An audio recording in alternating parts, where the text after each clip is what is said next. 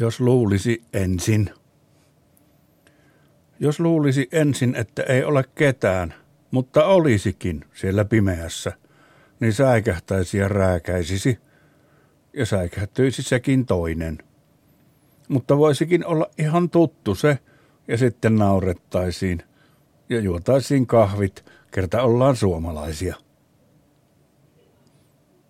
Jos luulisi ensin, että on joku auto ihottuma, niin selittäisi apteekin naiselle pitkät tovit. Ja se kysyisi, että onko hän askarrellut.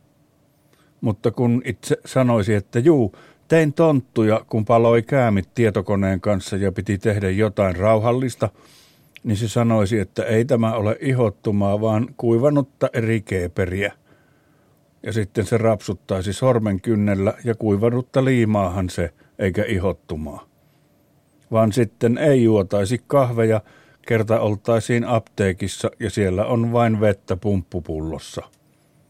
Niille ei anneta kahvia siellä, ettei ne kiihdy liikaa ja ettei asiakkaat mene hysteerisiksi, kun on paljon naisia apteekin asiakkaissa ja se tiedetään, miten hysteria houkuttelee naisia.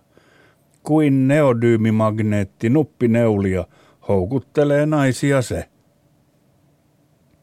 Jos luulisi ensin, että koituu siitä pelkkää positiivista ja venyttäisi alahuulen niin, että siinä voisi pitää pengispalloa kuin valtavaa liikuntapalloa verkkokiikussa, niin moni olisi kyllä kateellinen, että miten se osaakin nuin.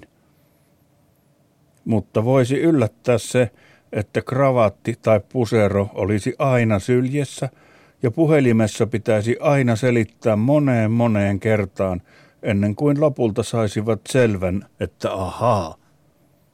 Ja sitten juotaisiin tahoillaan kahvit sen puhelinyhteyden kautta, että ei meinannut ensin millään saada selkoa, mutta nyt on aivan päivän selvää, että haha, hauska tapahtuma meillä täten. Jos luulisi pihalla ensin, kun pilkko pimeää, että vihollinen tuossa. Ja hädässään pieksaisi pajukepillä ja hutkisi nyrkeillä ja potkisi karatepotkuja ja mölyäisi ja örisisi kamalalla huutoäänellä, että saisi lisää rohkeutta ja hutkisi vielä kovemmin, hutkisi kuin itse piru.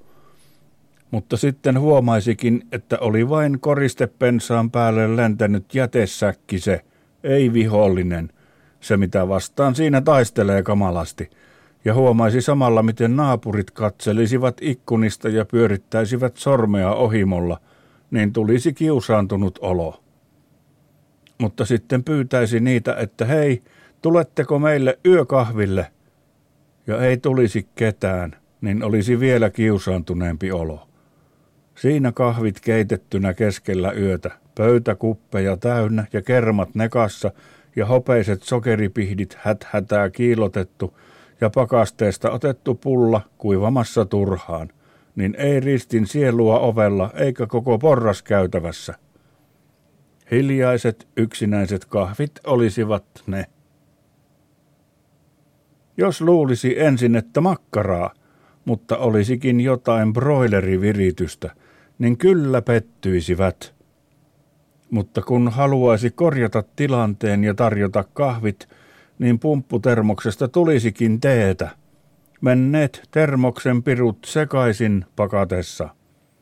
Ja vaikka miten selittelisi, niin siitä paikasta lähtisivät kumarassa kulmien alta vihaisesti mulkoillen ja harppoisivat pois. Paitsi osa kävelisi pää takakenossa niskoja nakellen ja nenän varttaan pitkin halveksivasti katsoen, että pyh ja että muka. Jos luulisi, että toiset kuulee saman minkä itse, niin menisi uimahalliin ja uisi veden alla kallellaan, ensin toiselle puolelle kallellaan ja sitten toiselle päinvastaiselle puolelle kallellaan. Kerta sillä tavalla menee vettä korviin. Ja kun on maalla ja vettä korvissa, niin jos naputtaa päähän, niin kaikuu ja tulisi uimahallista pois ja menisi kahvilaan ja nousisi kahvilassa seisomaan tuolille ja sanoisi, hei, saanko huomionne? Hiljaa, shh, kuunnelkaa ihan hiljaa pikkuhetki. ja kun kaikki hiljenisivät, niin naputtaisi päätään sormella ja sanoisi, että eikö ole ovella kaikuva ääni, ja naputtaisi lisää sormen lisäksi vielä teelusikalla. Mutta ne kutsuisivat vartijan. Ja kun sanoisi, että eikö sentään juotaisi kahvit äänten kunniaksi, kun sentään kahvilassa tässä ollaan, joka ikinen meistä, niin ne vain puistelisivat päitään, että ei kyllä, että ehkä joku toinen kerta. Ja itse talutettaisiin raikkaaseen ulkoilmaan, että tokeneppa siinä hetki, ystävä kallis,